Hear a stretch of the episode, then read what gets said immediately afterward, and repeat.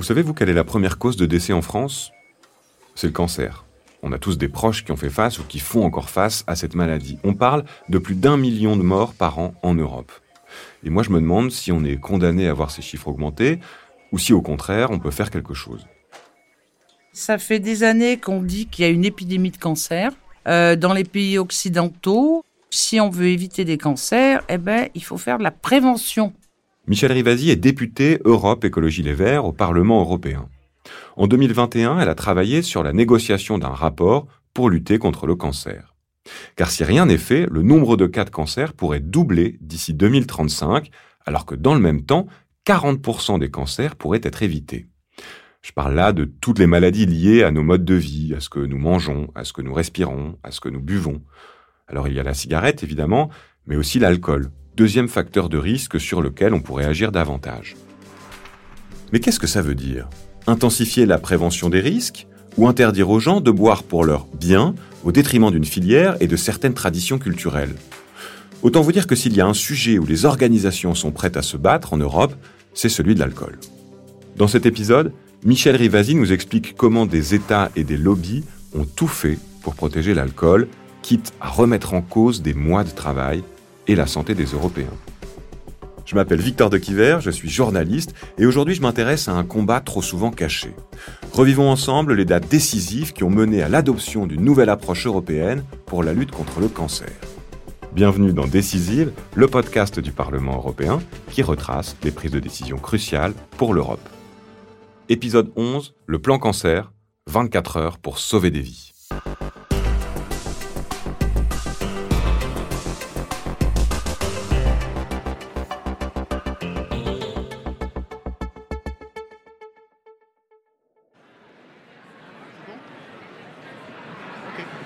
Ladies and gentlemen, please take your seats.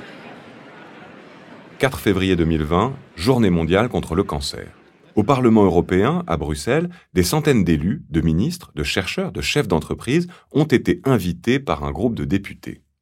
C'est le lancement d'une grande consultation. L'objectif, construire un nouveau plan de lutte contre le cancer. Ursula von der Leyen, la présidente de la Commission européenne, prend la parole. Nous avons tous des histoires personnelles liées à un combat, à la douleur, à la résilience. Quand j'ai entendu le mot cancer pour la première fois, j'étais adolescente. Cela concernait ma petite sœur. J'avais 13 ans lorsque ma petite sœur est décédée d'un réticulosarcome à l'âge de 11 ans. Et ni ma famille, ni les médecins n'ont rien pu faire pour lui sauver la vie et on avait très peu de moyens de soulager la douleur atroce qu'elle endurait. Je me souviens du choc, des larmes et des questions qui tournaient en boucle dans la tête de tout le monde. Pourquoi elle? Pourquoi nous? La mort de ma petite sœur a changé ma vie. L'assistance est émue. Ursula von der Leyen continue son discours. L'état des lieux est cruel. Le nombre de cas de cancer augmente inlassablement en Europe. Le manque d'investissement dans la prévention est criant et le dernier plan de lutte contre le cancer date d'il y a plus de 30 ans. Nous savons que certains combats ne peuvent simplement pas être gagnés. Mais ensemble, nous pouvons faire la différence grâce à la prévention, la recherche et une égalité d'accès aux soins dans toute l'Europe. Et en se tenant aux côtés de ceux qui ont besoin de nous. Voilà, mes chers amis, la vision du plan de lutte contre le cancer de l'Europe. Merci beaucoup.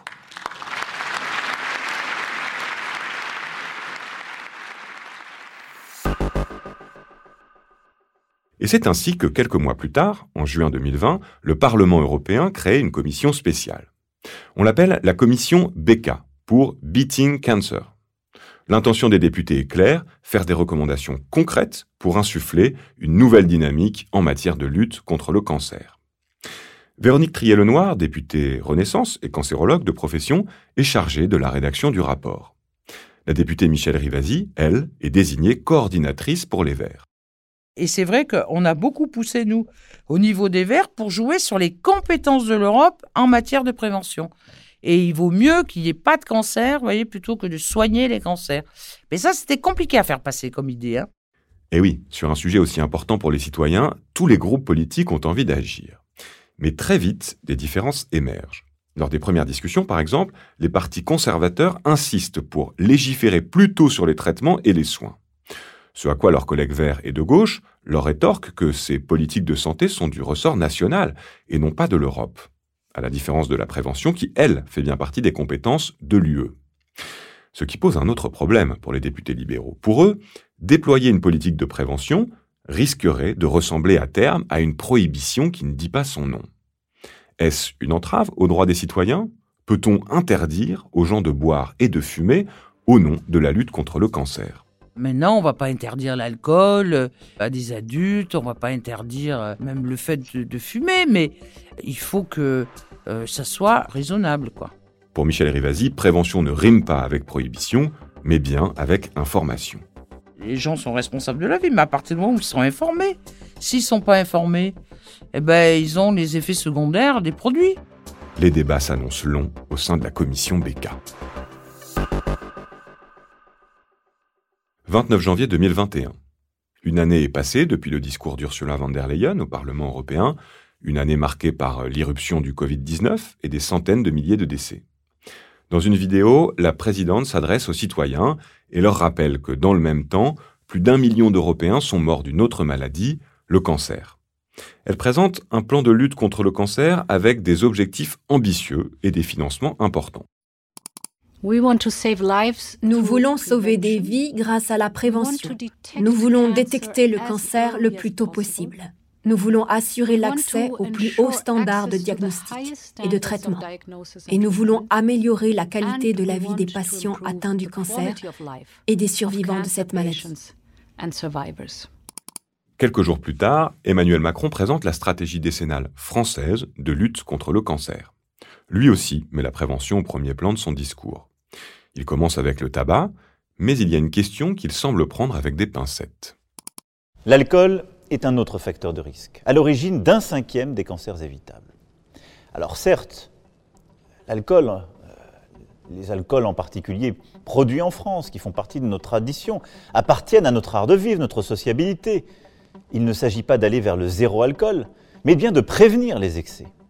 Au Parlement, dans la commission BK, les auditions avancent, les débats aussi. Et l'alcool n'échappe pas à des discussions houleuses. On se fie à ce que disait euh, l'OMS, que plus on boit, plus on a des risques de déclencher des cancers. Et que d'un point de vue scientifique, ils disent, quelle que soit la dose, vous voyez que en fait, il n'y a pas de seuil au niveau du, fait de consommer de l'alcool. Comprenez, il n'y a pas de consommation d'alcool sans danger. Pour éviter le cancer, il faudrait ne pas boire d'alcool du tout. Michel Rivasi milite alors pour un étiquetage plus tranchant sur les bouteilles d'alcool. Plutôt que d'inviter à boire avec modération, comme on a l'habitude de l'entendre, il faut inciter à boire le moins possible. L'idée finit par convaincre une majorité de députés dans la commission. Et puis, la deuxième chose, c'est qu'on avait dit il faut pas de publicité dans les terrains de sport qui favorise l'utilisation de l'alcool. Plus de marques d'alcool sur les terrains de foot c'est déjà le cas en France depuis la loi E20 de 1991. Le but étant d'éviter de promouvoir la consommation d'alcool dans des événements très suivis par les mineurs. Là aussi, la proposition passe. Au-delà de l'alcool, les groupes conservateurs s'inclinent sur un autre sujet, celui des données personnelles. Pour le principal groupe de droite, le PPE, les règles de protection actuelles des données compliquent la recherche scientifique. Il faut aujourd'hui recueillir le consentement de chaque patient pour que les chercheurs puissent partager et utiliser leurs données. C'est très coûteux. Alors, ils voulaient les abroger. Or, vous savez que quand même, l'Europe, elle protège les données personnelles. Ils ont essayé d'ouvrir la directive sur la protection des données personnelles la question du partage des données de santé en Europe sera abordée dans un autre règlement à venir. Le PPE accepte donc de laisser la question de côté pour le moment. Mais Michel Rivasi et ses collègues devront aussi faire des concessions. Quand j'ai voulu euh, parler de la pénurie des médicaments, qu'il faudrait faire comme aux États-Unis, c'est-à-dire que euh, certains médicaments sont plus accessibles, il faudrait carrément les produire au sein de l'Europe, alors ça, ça, ça, ça passait pas. L'idée de relocaliser la production de médicaments en Europe commence à faire son chemin dans l'ensemble des groupes politiques depuis la crise du Covid. Michel Rivasi se bat depuis longtemps pour ça. Elle aimerait donc aller plus loin. Pourquoi pense-t-elle ne pas créer des établissements publics à but non lucratif pour produire les médicaments essentiels? Mais l'idée va un peu trop à l'encontre des principes de libre marché et concurrence. Les groupes libéraux et conservateurs refusent. Pendant plusieurs semaines, les députés de la commission BK travaillent sur leur point de désaccord. Il leur faut trouver 145 compromis. Le 9 décembre 2021, ces compromis sont soumis au vote. Tous sont adoptés. Après des centaines d'auditions, les longs débats ont porté leurs fruits, les désaccords ont été dépassés. Bref, un bel exercice de démocratie. Le rapport est terminé. Il ne lui reste plus qu'à être adopté en assemblée plénière par la totalité des députés. Et normalement, c'est une formalité on était tout à fait serein. Sur l'alcool, il n'y avait pas de, dissension, euh, même s'il y a eu une grosse discussion. Euh, on s'est dit, ça va passer, euh, toi, super. Eh ben dis donc, non. Mais les producteurs de vin et de bière n'entendent pas laisser les députés voter une résolution qui pourrait fragiliser leur filière. Alors, à six semaines du vote en plénière, ils alertent. Si le Parlement vote ce texte tel quel, à terme, ce sont les subventions pour la filière viticole qui vont disparaître, et avec elles, donc, des dizaines de milliers d'emplois. Mais la bataille est aussi culturelle. Certains Européens sont particulièrement attachés à leur tradition, notamment la France.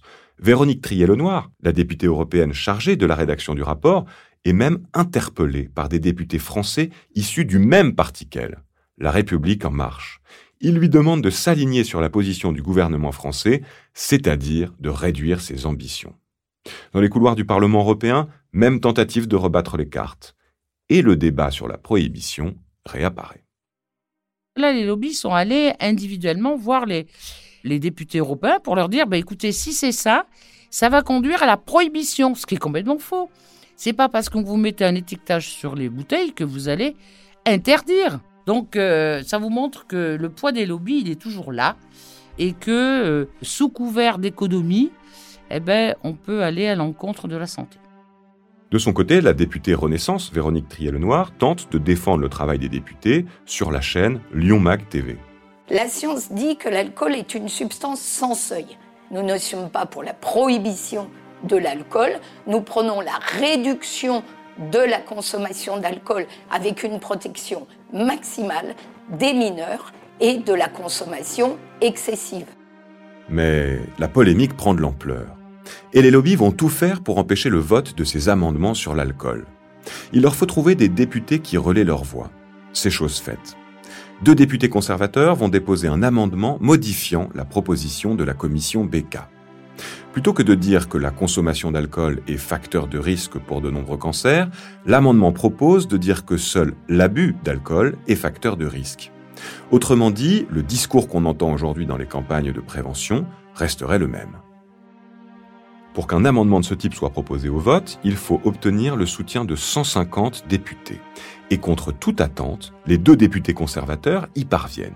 Une dynamique se crée et les doutes apparaissent au sein des membres de la commission BK une majorité de députés ira-t-elle à contre-courant du travail de Véronique Trier-Lenoir et de Michel Rivasi? Réponse quelques jours plus tard en plénière. «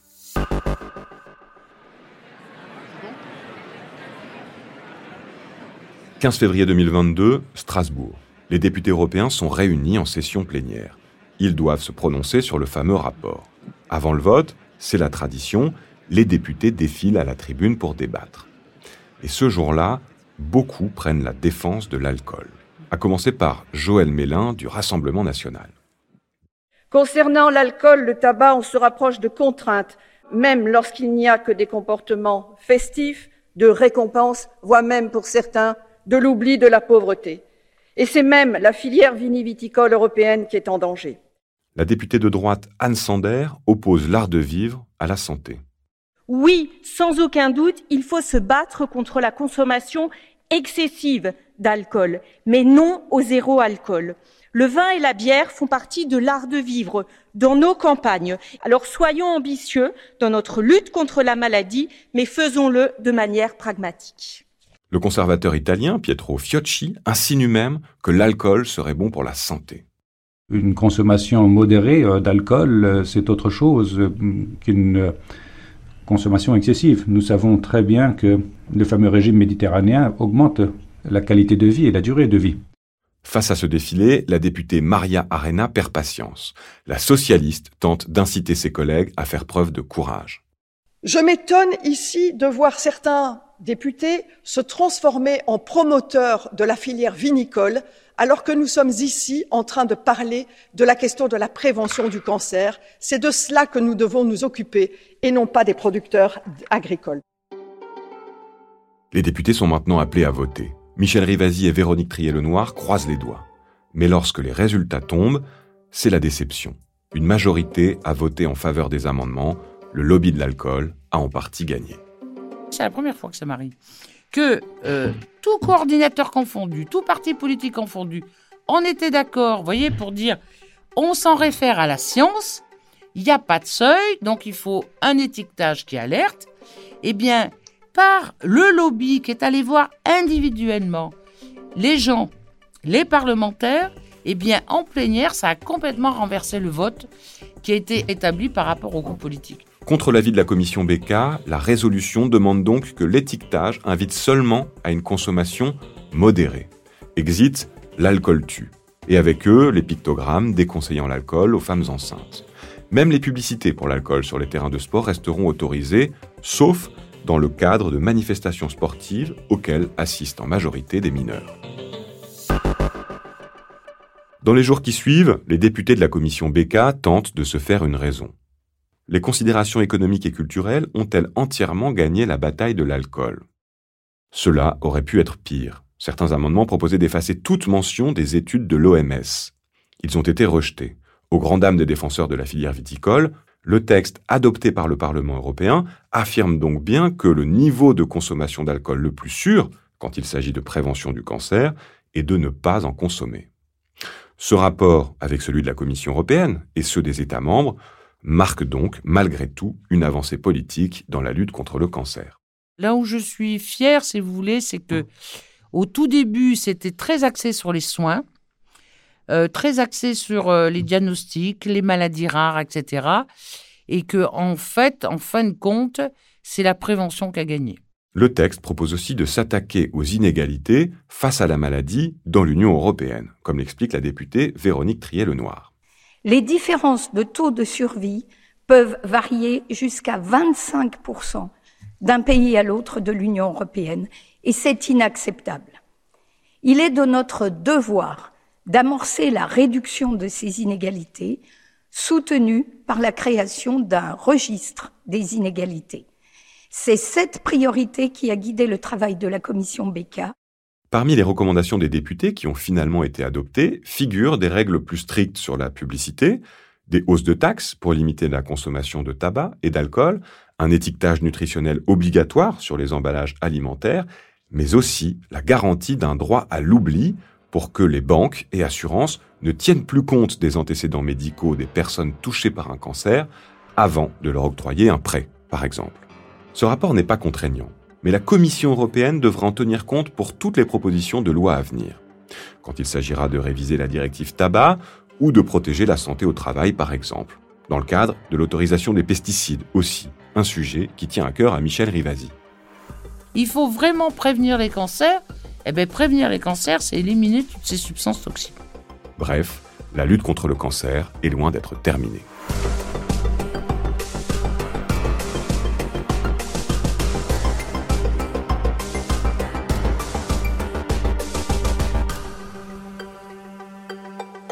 Décisive, un podcast produit par Bababam pour le Bureau en France du Parlement européen, coécrit avec Quentin Tenot et présenté par Victor de Quiver.